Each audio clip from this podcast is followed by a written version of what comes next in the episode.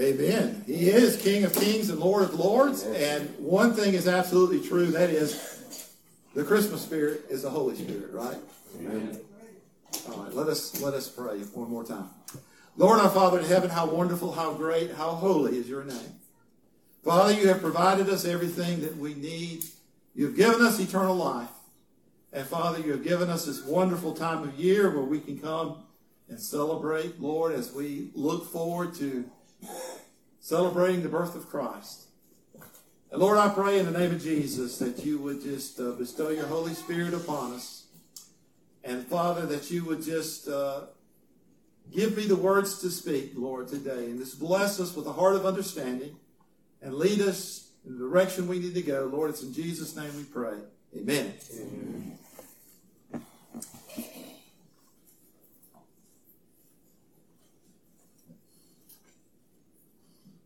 Presenting Jesus. That's one thing as a church that we need to make sure that we do. That's one thing that as individuals we should do in our life. And this story, presenting Jesus, it brings us to one of those, well, there are several of these in the Bible. There are events that happen, and you can see as this event unfolds in the Scripture, it is a meeting place of the Old Testament and the New Testament, and it gives us the relevance today to recognize and see Jesus as the point of focus that we all must look about. So our scripture will be in Luke chapter 2, verse 21. Luke chapter 2 and verse 21. And we read there, and at the end of 8 days, when he was circumcised, he was called Jesus, the name given by the angel before he was conceived in the womb. And when the time came for their purification according to the law of Moses, they brought him up to Jerusalem to present him to the Lord. As it is written in the law of the Lord, every male who first opens the womb shall be called holy to the Lord, and to offer a sacrifice according to what is said in the law of the Lord, a pair of turtle doves or 2 young pigeons. Now there was a man in Jerusalem whose name was Simeon, and this man was righteous and devout, waiting for the consolation of Israel, and the Holy Spirit was upon him. And it had been revealed to him by the Holy Spirit that he would not see death before he had seen the Lord's Christ. And he came in the Spirit into the temple, and when the parents brought in the child Jesus to do for him according to the custom of the law, he took him up in his arms and blessed God and said, Lord, now you are letting your servant depart in peace, according to your word. For my eyes have seen your salvation that you have prepared in the presence of all the peoples, a light for revelation to the Gentiles and for glory to your people Israel. And his father and his mother marveled at what was said about him. And Simeon blessed them and said to Mary his mother, Behold, this child is appointed for the fall and rising of many in Israel, and for a sign that is opposed, and a sword will pierce through your own soul also, so that thoughts from many hearts may be revealed. May God add his blessing to the reading of his word. So looking at our scripture this morning, we have a few points that I want to mention about this scripture. And the scripture, it is like a crossroads, if you will. First of all, there is a promise of peace. A promise of peace. And then we see, as we look in this psalm, in this song, if you will, that Simeon gave, a few words that are all significant. There is also, in addition to a promise of peace, there is a sight, laying eyes on, a sign of salvation. And then there's also Christ the cause. So let's first look at the promise apiece. Now, if you see in that sign, you say, well, yeah, that's a crossroad. And this event that happens early in the Gospel of Luke is indeed a crossroads, because what's going on here? Well, we see that Mary and Joseph, the earthly parents of Jesus, have had him circumcised on the eighth day, and then on about the 40th day after his birth, they bring in the baby Jesus to the temple to present him as the firstborn son. And this has a lot of relevance and a history in and of itself. So what's going on here? How does the Old Testament come into this crossroads where we're talking about a promise of peace? Well,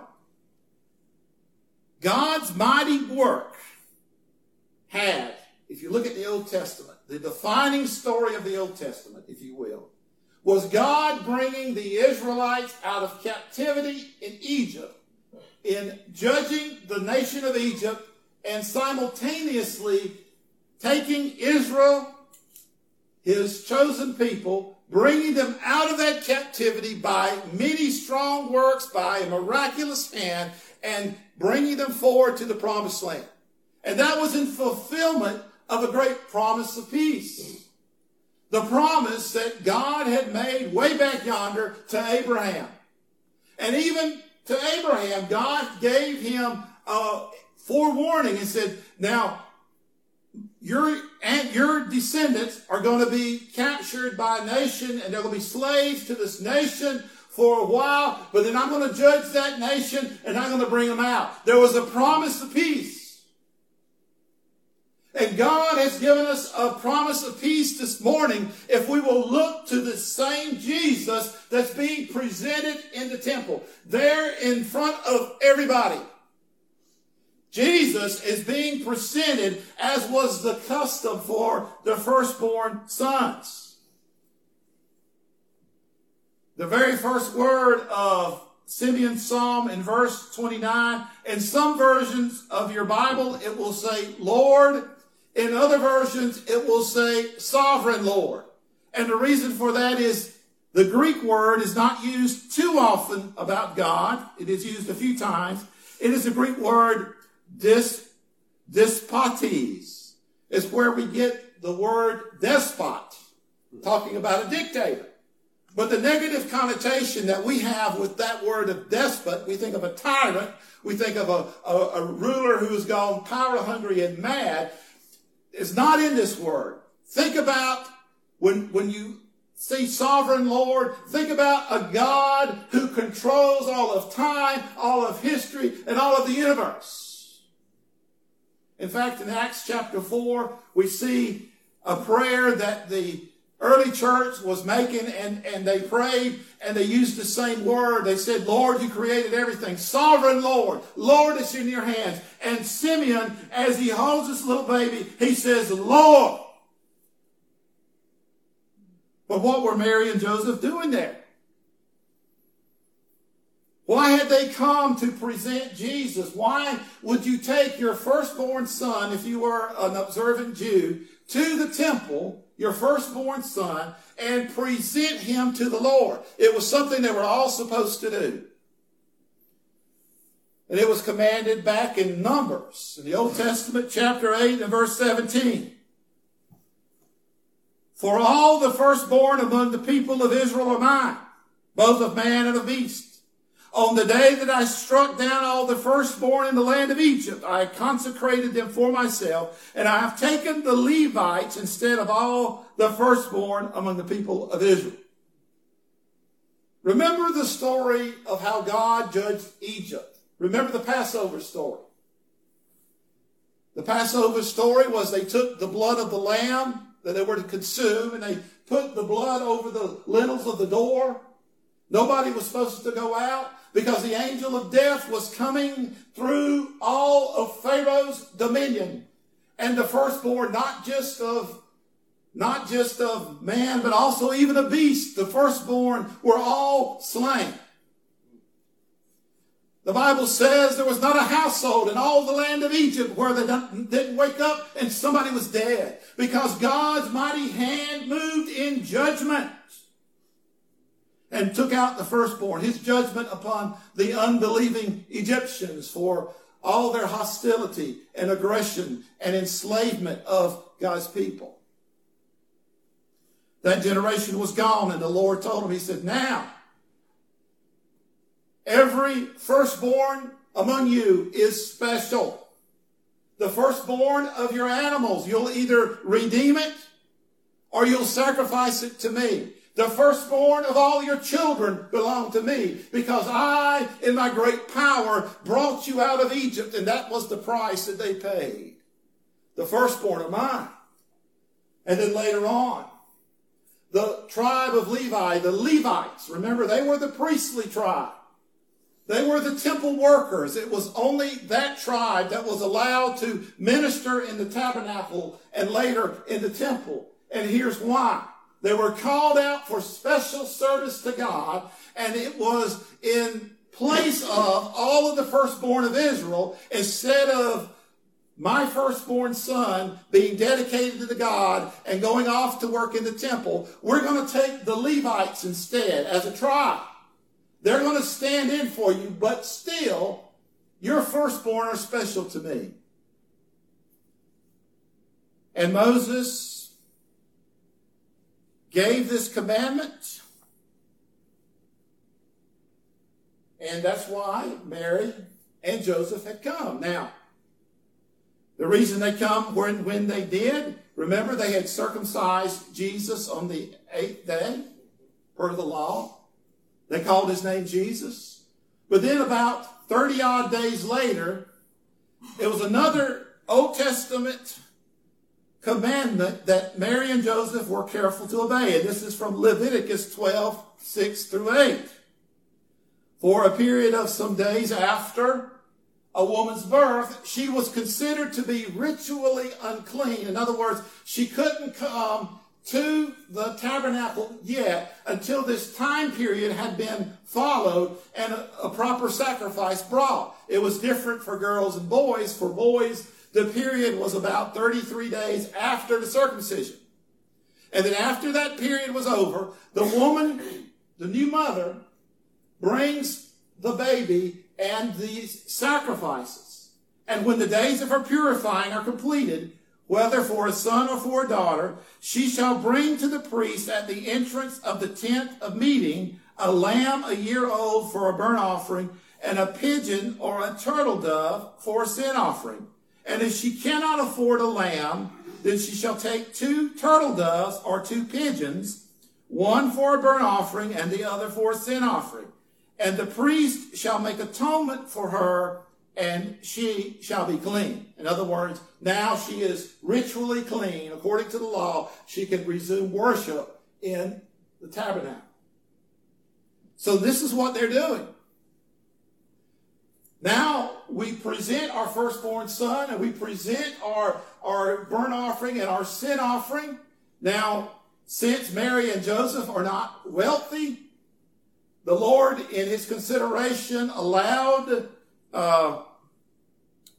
pigeons to be offered in place of the lamb to save money for those who were not of means. So this tells us that Mary and Joseph were not financially very wealthy, but in terms of righteousness, they are fulfilling the law, doing just as the law commands, and they have brought Jesus, the firstborn son, the only begotten son of God also. They're bringing him to the temple, and they are presenting him. Here he is. Who walking by would know that of the many couples who probably showed up on this day, this was not a unique event. It was being done all the time. But this one particular couple, here bringing their particular baby. And this particular baby is Jesus Christ, the Prince of Peace, who is being offered in place of our sins. But he's being presented to the world. A promise of peace, because our wickedness, our sin of all mankind, dooms us to being condemned by God for our transgressions. There are none who have not sinned. All are guilty in the eyes of God. There is no peace for the wicked. So the only way that we can have peace is to come to Christ Jesus, who is the offering of our peace. And here comes Simeon. Lordy, look at all who have missed this event. The scribes and the Pharisees had no idea. King Herod had no clue, although sometime after this, the wise men would come. They didn't show up on Christmas Day. Remember when Herod tried to kill the babies, trying to eliminate the true son of David? He sent after the 2-year-olds and under. So this was probably before the wise men and all of that, right? However, here's Simeon. And for some reason, he's there. And I want to get on board with Simeon today, because one thing we have lost sight of in the rush, we have lost sight of in the hustle and the bustle and all our plans and all of the crowds in this world and all that occupies our minds, we have lost sight of the Prince of Peace and the promise of peace. But somehow Simeon found him. How did he do it? How can we do it? And when Simeon holds the child, he says, "Sovereign Lord, Lord, now you are letting your servant depart in peace according to your word." Who can say, well, I can die in peace? Doesn't everything in our body, doesn't all of our instincts say, I'm supposed to fight? I'm supposed to stay alive. I don't want to die. I don't know what. I'm scared. But here this man was, and he had a promise of peace. Somehow he knew that on this particular day, the baby Jesus, the Savior, would be there. And he got tuned in, and he got clued in, and he found peace. He found enough peace. He said, Lord, this is the moment I've been waiting for. The consolation of Israel. The Redeemer is here. Now I can die. He knew. He had that confidence. How did he know? The promise of peace. How did he know it? It's the next thing is the sight of salvation. This crossroads is not only where the Old Testament meets the New Testament, and the law and the prophets and all the sacrificial system is coming together in this little tiny drama that nobody much is paying any attention to. Here in the corner of the temple, here comes Jesus' parents and the baby Jesus, a little over a month old, being presented at the temple. And here comes Simeon, who has the sight of salvation. Church, we need the sight of salvation. Now, what on earth allowed Simeon to have this sight or insight? We can look in the scriptures and maybe find a few clues. It says in verse 25, now there was a man in Jerusalem, his name was Simeon, and this man was righteous and devout. So the scripture gives him some points. He was righteous and devout. And to me, you look at those two words and you can see righteous, meaning that he didn't steal from his neighbor. He didn't commit adultery. In other words, in dealing with his fellow man, he followed righteousness. And devout, meaning that he was tuned upwards to the Lord as well. So he was serving the Lord. He was living righteously with his fellow man. Well, is this why? And I would say, no, that's not the real reason. That's good. The Bible talks of several like this. Zacharias and Elizabeth.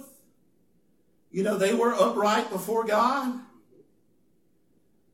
But he had the sight of salvation. And there's a scripture about that. What the sight looks like. What are we seeing when we see salvation? I'll tell you what we're seeing. In John 1, verse 29, John the Baptist was ministering, and it says, the next day he saw Jesus coming toward him and said, behold, the Lamb of God who takes away the sin of the world. 20/20 spiritual eyesight, brothers and sisters. Because the sight of salvation is the sight of the Lamb. If you can lay eyes on Jesus, if you can see him for who he is, if you can see that he has come to sacrifice himself for our sins, if we can put our faith and trust in him, and then we have the sight of salvation. Behold, the Lamb of God. Is there anything better we can do? Is there any more constructive witness than what our lives can do if we can be pointing and say, Jesus, over there, there he is. Our lives should point to Jesus. Our church should not be about elevating a pastor. Our church should be not about congratulating ourselves for being holy. Our church should be about pointing to Jesus. Amen. Oh, Simeon saw it. God had given him the promise of peace. Simeon, before you die, you're going to see the Messiah. And then he said in verse 30, for my eyes have seen your salvation that you have prepared in the presence of all peoples. The sight of salvation. Simeon said, I have seen it. We've been studying, Chad's been leading us in the book of Jonah. And there were a lot of things in Jonah that God prepared, right? God prepared the storm that assaulted the ship that Jonah was on. God prepared the big fish or the whale or whatever to gobble up Jonah to keep him safe.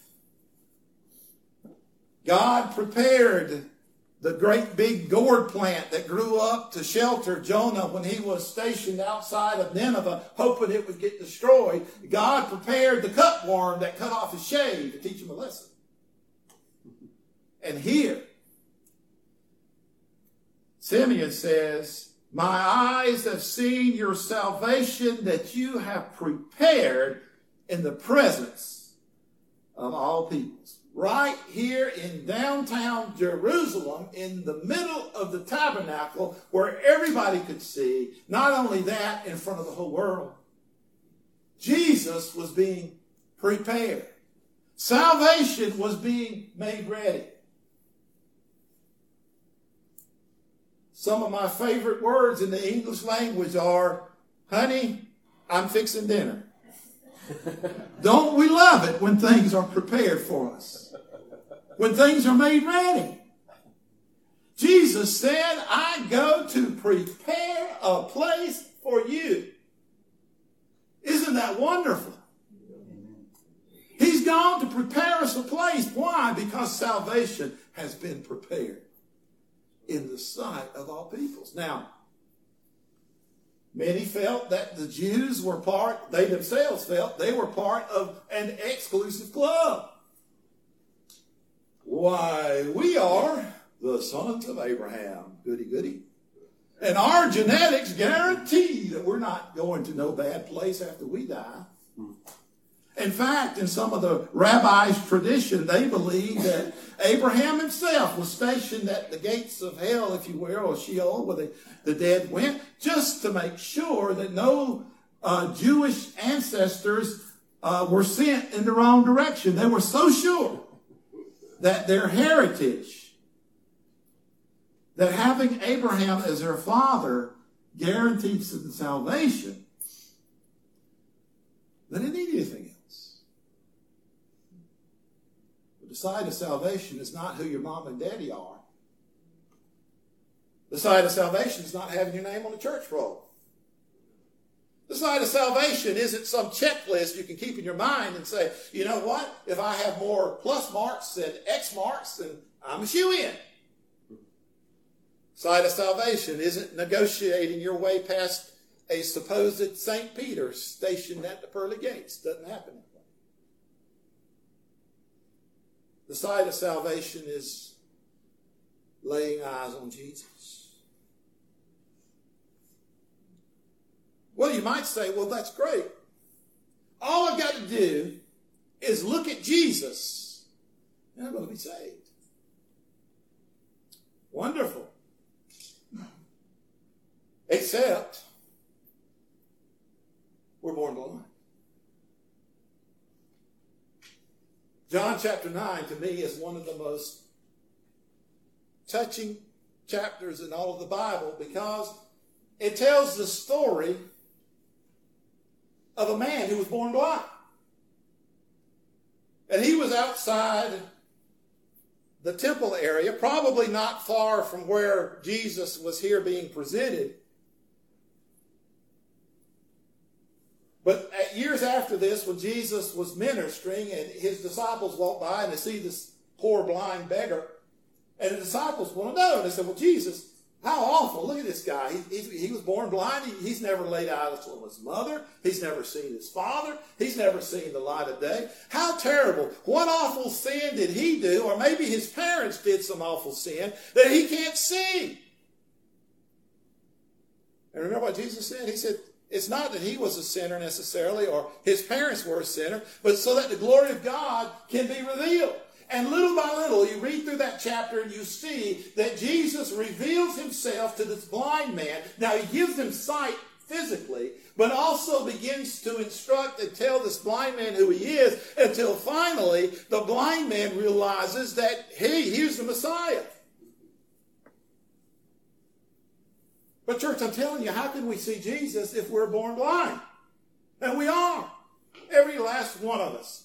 Blind in our sins. Jesus said, you have eyes to see, you cannot see. You have ears to hear, you cannot hear.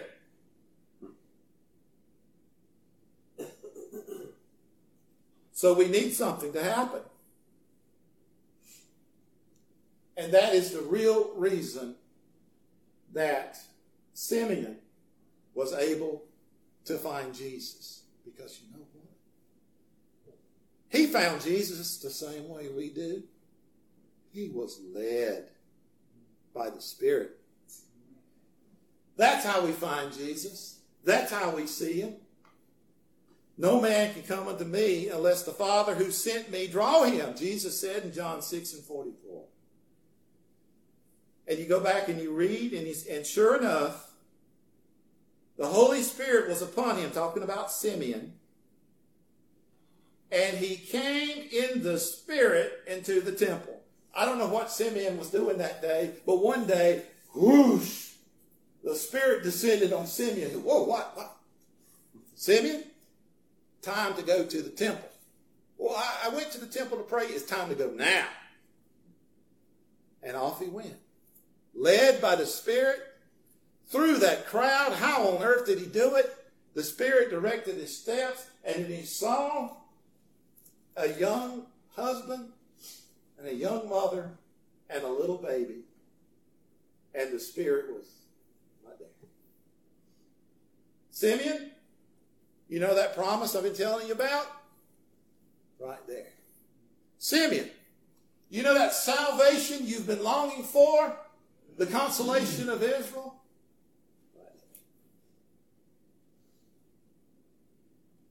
That brings us to the last point in Simeon's encounter, and that is Christ the cause.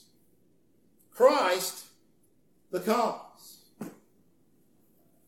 In other words, Jesus is making something happen. Jesus is causing a decision point for you and me today. Christ is causing that. What brings about this decision? Verse 35. we remember Simeon and the temple, and it is a warm and fuzzy scene. Well, this particular verse is not warm and fuzzy at all, because Simeon tells Mary, and a sword will pierce through your own soul also, so that thoughts from many hearts may be revealed. A sword in Mary's heart. What on earth was he talking about? Well, what he was talking about was nothing short of the cross. The cross. This is the first reference in the Gospel of Luke to that certain fate that Jesus would meet. He's only a month old, folks, and already the cross is looming ahead of him. The cross is the greatest test that mankind will ever face, because the cross asked us the simple question, what are we going to do with Jesus and the gospel? 1 Corinthians chapter 1 and verse 12, verses 23 and 24, sums it up for us. But we preach Christ crucified, a stumbling block to Jews and folly to Gentiles, but to those who are called, both Jews and Greeks, Christ, the power of God, and the wisdom of God. In other words, some look at the cross and they say, you crazy Christians are just, you're out of it. Why does some man dying on the cross 2,000 years ago have anything to do with me? How is that anything to do with salvation? And let me tell you, folks, that has to do with salvation. Christ crucified. To the Jews, it was a stumbling block because they just could not accept that their beloved Messiah was supposed to die on that old rugged cross and shed his blood. They were looking for a conqueror, a hero who was going to set them free from Roman rule, bring them back to the glory days of David and Solomon's kingdom. Well, Jesus is coming back one day. And he won't be coming as a babe in a manger. And he has called us, church, to have eyes to see. To those who are called, both Jews and Greeks or Gentiles, Christ, the power of God and the wisdom of God. We're studying Proverbs on Wednesday night. We've been talking about wisdom. The Bible says the fear or the respect and the reverence of God is the beginning of wisdom. Seeing Jesus, asking him into our heart as our Savior, realizing what he's done for us, repenting from our sins and wickedness, turning from that to serve the living and true God, that is salvation. So by way of invitation, I invite you to basically follow the same path that Simeon followed, and that is, don't die without seeing Jesus. Don't die without confessing him as your Lord. The Bible says every knee will bow. We'll recognize him one day, every single one of us. Every boy and girl, every man and woman that's ever lived is going to acknowledge Jesus Christ one way or another. You can acknowledge him as your Savior, or you can acknowledge him as the ultimate judge. It all comes down to what we do with the cross. Don't leave here today if you haven't found that perfect plan of peace, the promise of peace. If you haven't set eyes on the Savior, don't stumble over Jesus. Accept him. He is the true cornerstone. Let's pray. Lord, Father, today as we have come to the hour of decision, Lord, I just pray that you would move on every heart. Father, that you would prepare us to receive your word. Lord, I pray that whatever burden any might have, the altar is open for them to pray and to receive guidance and comfort from the Holy Spirit. I pray, Lord, in the name of Jesus, move indeed upon us, bring us closer home, perfect us in your kingdom. It's in Jesus' name we pray. Amen. Amen. Let's all